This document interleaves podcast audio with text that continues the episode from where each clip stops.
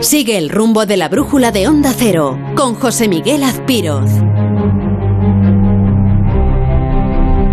Y a nueve minutos para que den las diez de la noche, una hora menos en Canarias, hablamos de ciencia. Hoy del universo.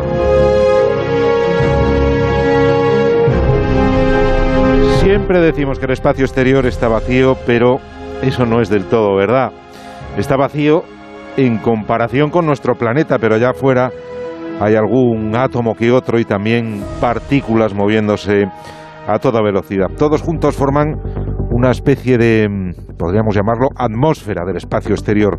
Una atmósfera muy tenue que nuestros ojos no pueden ver, pero que llena el espacio entre las estrellas. Hoy nos van a permitir que pongamos la vista aquí, en el vacío que hay más allá de nuestro sistema solar. Un vacío que no está del todo vacío. Como me gustan los viernes poder hablar de estas cosas y saludar a Alberto Aparici. Alberto, buenas noches. Hola, hola José, muy buenas noches. Yo también encantado de hablar todo esto contigo. Y, bueno, y tanto que, esta especie de vacío no está vacío, hasta, hasta el punto de que esta especie de atmósfera del espacio exterior, que técnicamente se llama el medio interestelar, es lo que hay entre las estrellas, pues no es igual en todas partes y, nos permite incluso dibujar mapas de nuestra galaxia, mapas en los que señalamos cosas del tipo, en esta zona el gas es muy denso y está muy frío, o en esta otra está muy caliente y produce rayos X. Pues este gas difuso en realidad constituye, podríamos decir, la verdadera geografía de nuestra galaxia, ¿no? Son como los accidentes geográficos de la galaxia, aunque no la podamos ver con nuestros propios ojos. Sí, sí, un, mapa de nuestra galaxia invisible. ¿Y de qué está hecha esa atmósfera de la que me hablas? ¿Se parece a la atmósfera de la Tierra? Mm, bueno, se parece en, una cosa, que es que está hecha de átomos, ¿vale? Pero la composición es completamente distinta, ¿no? Porque en, el espacio interestelar eh, la sustancia predominante es el hidrógeno, a ah. diferencia de nuestra atmósfera, que es el nitrógeno. Eh, el 70% de la masa es hidrógeno. Luego la siguiente es helio, que es el 28%, y ya ves que con eso hemos llenado casi todo, ¿no? El otro 2% son las cosas que son abundantes en la Tierra, pues ese nitrógeno, el oxígeno, el carbono, todo eso. Y además, como, como ese medio interestelar es muy tenue, su temperatura puede tomar valores totalmente extremos, ¿no? En las regiones más frías es tan baja como menos 260 grados, muy, muy baja, y en las más calientes, pues que tenemos esa especie de atmósfera a millones de grados. Eh, pero ojo, hay una cosa que, siempre hay que decir aquí, que es que si pudiéramos sacar la mano al espacio, cosa que no deberíamos hacer si tuviéramos una nave, pues si, pudiéramos, eh, no nos quemaría esa atmósfera, aunque esté muy caliente. Pues porque eh, el que esté caliente significa que cada átomo se mueve muy rápido, se mueve a una velocidad muy grande. pero en realidad hay tan poquitos átomos que no son capaces de calentarte la mano. O sea, si, agarras la mano, pues te, se congelaría muy rápidamente. Ya. Y si dices que ese gas es... Em, la geografía de nuestra galaxia. Hmm. ¿Cómo es eh, la geografía que está más cerca de nosotros? ¿Qué aspecto tiene, por ejemplo, la zona de la Vía Láctea en la que está el sistema solar?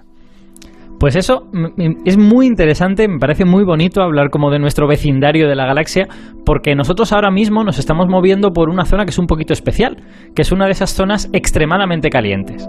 Estamos atravesando una región con forma un poco patatoide, pero cilíndrica, a la que llamamos la burbuja local. Y es una burbuja porque está formado por este gas muy caliente que es mucho menos denso que la media de la Vía Láctea, es como 10 veces menos denso. Es como si algo hubiese calentado esta región en concreto y hubiera empujado todo el gas a los bordes. Y de hecho efectivamente es lo que vemos. En, los bordes de esta burbuja local hay nubes de gas que, son, que es más denso, que es más frío y es literalmente como si fuese eh, que la porquería que va recogiendo el mar y que luego la deja en la playa, donde se termina el mar, pues se queda toda, toda esa cosa que el mar recoge, pues ese gas es igual en la burbuja local. Y esta burbuja tiene una anchura de unos mil años luz y ahora el Sol está casi casi en el centro. Ya. ¿Y se sabe qué es lo que ha, lo que ha generado, porque algo lo tendrá que haber creado, este, esta enorme burbuja? Bueno, pues desde que se descubrió que hace más de 40 años ya que hay evidencias de que estamos dentro de esta burbuja, la, sospecha ha sido que está provocada por grandes supernovas del pasado. Nuestros oyentes seguramente la mayoría sabrán que, una supernova es una gran explosión estelar, ¿no? Las, estrellas más grandes viven muy poquito, viven unos cuantos millones de años, que para una estrella es pues, cero coma, es muy poco, y terminan su vida en estas grandes explosiones, ¿no? En las supernovas. Bueno, pues estas explosiones son tan tremendas que deberían ser capaces de barrer esta atmósfera galáctica que hay alrededor de las estrellas y generar esta especie de burbujas en las que esa atmósfera es mucho menos densa, está más rarificada. Eh, de hecho, yo creo que podría ser incluso comparable a una especie de tsunami a nivel galáctico, ¿no? Que eh, afecta a una zona relativamente pequeña dentro de la galaxia, pero en esa zona lo deja todo barrido, ¿no? Bueno, bien es verdad que todo no, porque las estrellas, los sistemas solares, eso es más compacto y este, este tipo de ondas, a no ser que estén muy muy cerca, no les afectan muchísimo. Pero todo este gas difuso, todo esta, este medio interestelar sí que es barrido, ¿no? Y bueno, eh, todo esto mm, he querido hablar de ello y, te he preparado todo el tema porque hace un par de semanas resulta que se publicó en la revista Science un estudio que reconstruye la historia de la burbuja local y que nos explica las consecuencias que tuvo esta especie de tsunami galáctico y hasta localiza el grupo de estrellas donde tuvieron lugar las supernovas primigenias que han producido esta zona. pues cuéntanos la historia de esta gran burbuja en la que estamos ahora metidos. Bueno, pues todo empezó hace ahora 16 millones de años, que a nivel galáctico no es tanto tiempo, cuando nace un grupo de estrellas que ahora vemos esparcidas en las constelaciones de Centauro, del Lobo y de la Cruz del Sur. Eh, nuestros oyentes de Canarias tienen una mejor visión de, esas constelaciones que los que estamos en la península porque son básicamente del hemisferio sur. La mayoría de esas estrellas, que se crearon hace 16 millones de años, eran de tamaño pequeño, como el Sol, pero unas pocas eran relativamente grandes. Su vida fue muy corta, como siempre que son muy grandes, quizá dos o tres millones de años, muy poquito, y estallaron en forma de Y en ese momento, hace unos 14 millones de años, es cuando empezó a formarse la burbuja local, cuando empezó el tsunami, ¿no? Y la onda expansiva de estas explosiones se fue moviendo a varios kilómetros por segundo, al principio a muchos, luego se va frenando, y arrastra ese gas a su paso. Inicialmente esta cosa, pues dirías, bueno, pues ha arrastrado el gas y ya está, no tiene ningún efecto visible, pero igual que los tsunamis, cuando la onda expansiva llega a una zona donde el medio interestelar, donde esta atmósfera es un poquito más densa, los efectos son dramáticos, porque lo que ocurre es que este tsunami comprime el gas de esas regiones más densas y lo comprime tanto que hace que se formen estrellas nuevas. Ya, o sea, me estás diciendo que la muerte de una estrella puede dar vida a otras estrellas tiempo después. Sí, señor, efectivamente. Eso es lo que sospechábamos desde hace mucho tiempo por cosas que habíamos visto en otras galaxias y que este estudio confirma en la nuestra. Y de hecho, lo que han hecho es reconstruir el movimiento de las masas de gas a partir del movimiento de las estrellas que vemos a día de hoy. Y lo que podemos decir es cuándo el tsunami creó cada cosa. Sabemos que ahora, a partir de este estudio, que hace 10 millones de años, el tsunami llegó a una región más densa y desencadenó el nacimiento de estrellas en las constelaciones de Escorpio y de Ofiuco. Hace 6 millones de años en Tauro y en la corona austral. Hace 2 millones de años en el camaleón y el lobo y todavía más en Tauro y en Ofiuco. Espera un momento, Aparici, espera un momento que, que tengo que digerir estas unidades de tiempo.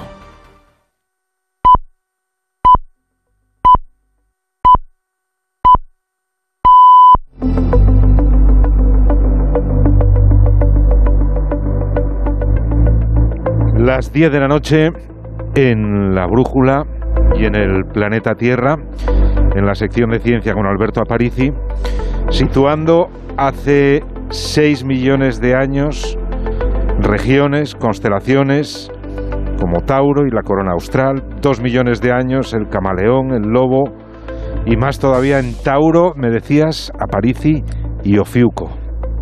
Sí, señor. Es que a mí lo que me parece maravilloso de, de este estudio que estamos comentando es que realmente podemos ver cómo esa onda expansiva, como ese tsunami de las supernovas, hmm. barre la zona que hay alrededor del Sol y va creando estrellas a medida que pase.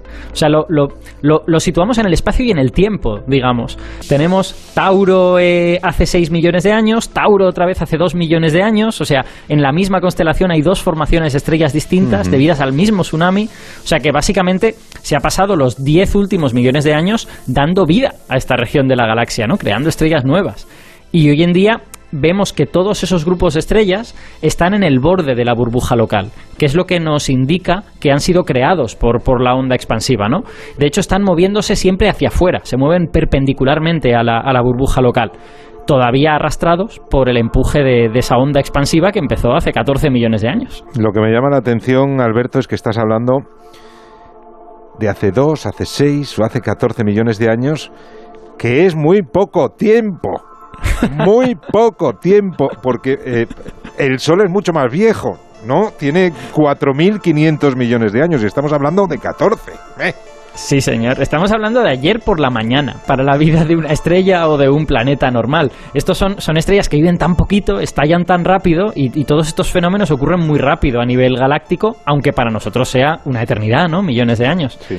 Y bueno, esto se explica dándonos cuenta de que tanto el Sol como nosotros en realidad somos pasajeros, somos espectadores en este espectáculo. Nosotros en realidad nos formamos hace mucho tiempo, en otro sitio de la galaxia que no sabemos ni cuál es, y estamos ahora mismo de paso por esta burbuja local.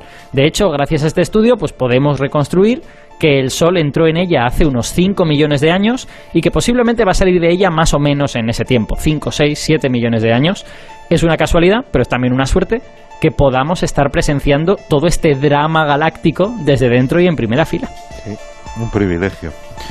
Sí, señor. Chapu, qué pequeñitos somos, ¿eh? Sí, desde luego. ¿Y qué poco tiempo llevamos aquí? Y, y, Sí. y- y qué poco nos queda.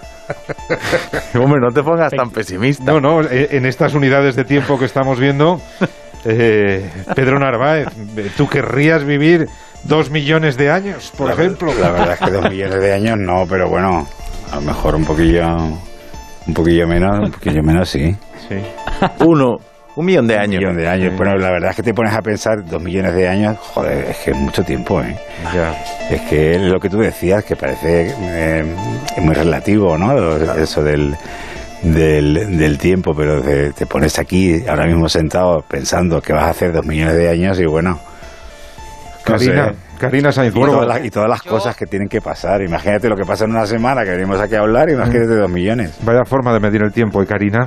Aspiro, a mí realmente Aparici me ha empujado, me ha arrojado al epicureísmo. O sea, yo me quiero entregar al arte de la hora y el hoy. O sea, porque además ha sido, ha sido tela marinera. Eh, un saludo a todos, un beso y un abrazo muy grande a la audiencia también. Pero bueno, epicureístas, ah, hasta mañana. El que estaría tomando nota de toda la evolución del universo durante 2, 6 y 10 millones de años y tuiteándolo sería John Muller. Buenas noches, John. Buenas noches, Aspiros, pero la única condición que pongo es tener 31 años. Siempre. Todo el Sí, tiempo. claro. Por siempre. 31 y no 30. 31 y la sabiduría de lo que tengo ahora. Yo, Bueno. yo, yo una vez entrevisté a Aubrey de Grey, que es un, un científico, Sí, hombre. conocéis, ¿no?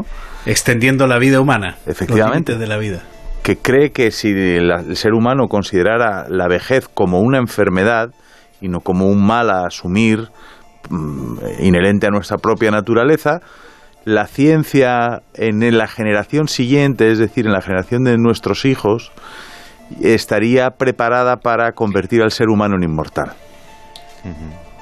Ay, Bueno, Paola, bueno, esas- te Bueno, nos estás metiendo te- en terrenos, en terrenos bueno, turbios. están, eh, está- Sí, sí. están en ello ya, ¿no? Están en ello. Sí. Yo, Oye, tengo, te- sí. tengo que decirte, Chapu, que hay más gente que dice esas cosas, Sí, pero claro. en general se considera aventurado por parte de la comunidad científica, que no es una Sí, cuestión de querer, no es una ya, cuestión de que no lo queremos lo suficiente, es una cuestión de que la inmortalidad es mucho tiempo.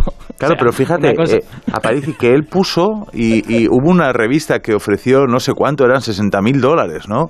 Al que científicamente rebatiera los principios que, en los que había hecho su optimismo, había edificado su optimismo Aubrey de Grey, Dos, dos millones de años no sé, y, y pero, nadie, nadie lo había conseguido. pero Jeff Bezos y todos estos que están invirtiendo cantidad de pasta para que vivamos, no a lo mejor no dos millones, pero sí 125. No sé. Pero no sé, chicos, no sé. Eso es como hacer una exégesis a la ley de la gravedad. O sea, eso no ¿Cuánto dura? Sí. La- la- la- Mi, mi sensación, mi sensación es que esa es una batalla que se tiene que librar eh, día a día, como quien dice. O sea que hay una serie de enfermedades que se que no son importantes cuando somos jóvenes y empiezan a ser importantes cuando tenemos quizás 60 años, pero dejan de ser importantes cuando tenemos 100 años y ahí empiezan a ser importantes otras. Entonces, como que uno tiene que ir conociendo a qué enemigo se enfrenta a cada edad e ir venciéndolo, ¿no? Y, y, y por eso creo que no será simplemente chasquear los dedos y seremos inmortales, sino que iremos ganando terreno poco a poco, ¿no? Iremos ganando terreno 10, 15 años en cada, en cada generación, tal vez. Querido que Alberto, querido Alberto, a ver John, ¿qué querías? Fíjate lo que son las cosas. Eh, el hombre que buscó la fuente de la eterna juventud, que se llamaba Juan Ponce de León, eh, pues acaban de derribar una de sus estatuas en Puerto Rico poco antes de que llegue el rey de España ahí. Vaya. Pues, ahí, ahí tienes la respuesta. Alberto Sí, Aparici. un millón de años de tonterías. Alberto Aparici, te agradezco muchísimo, sabes que lo disfruto, que nos hagas viajar tan lejos y en tan poco tiempo. Te mando un abrazo muy fuerte, querido. Nada, un placer, un abrazo para todos y que termine bien la tertulia esta noche. Nos escuchamos pronto, eso no te lo puedo prometer.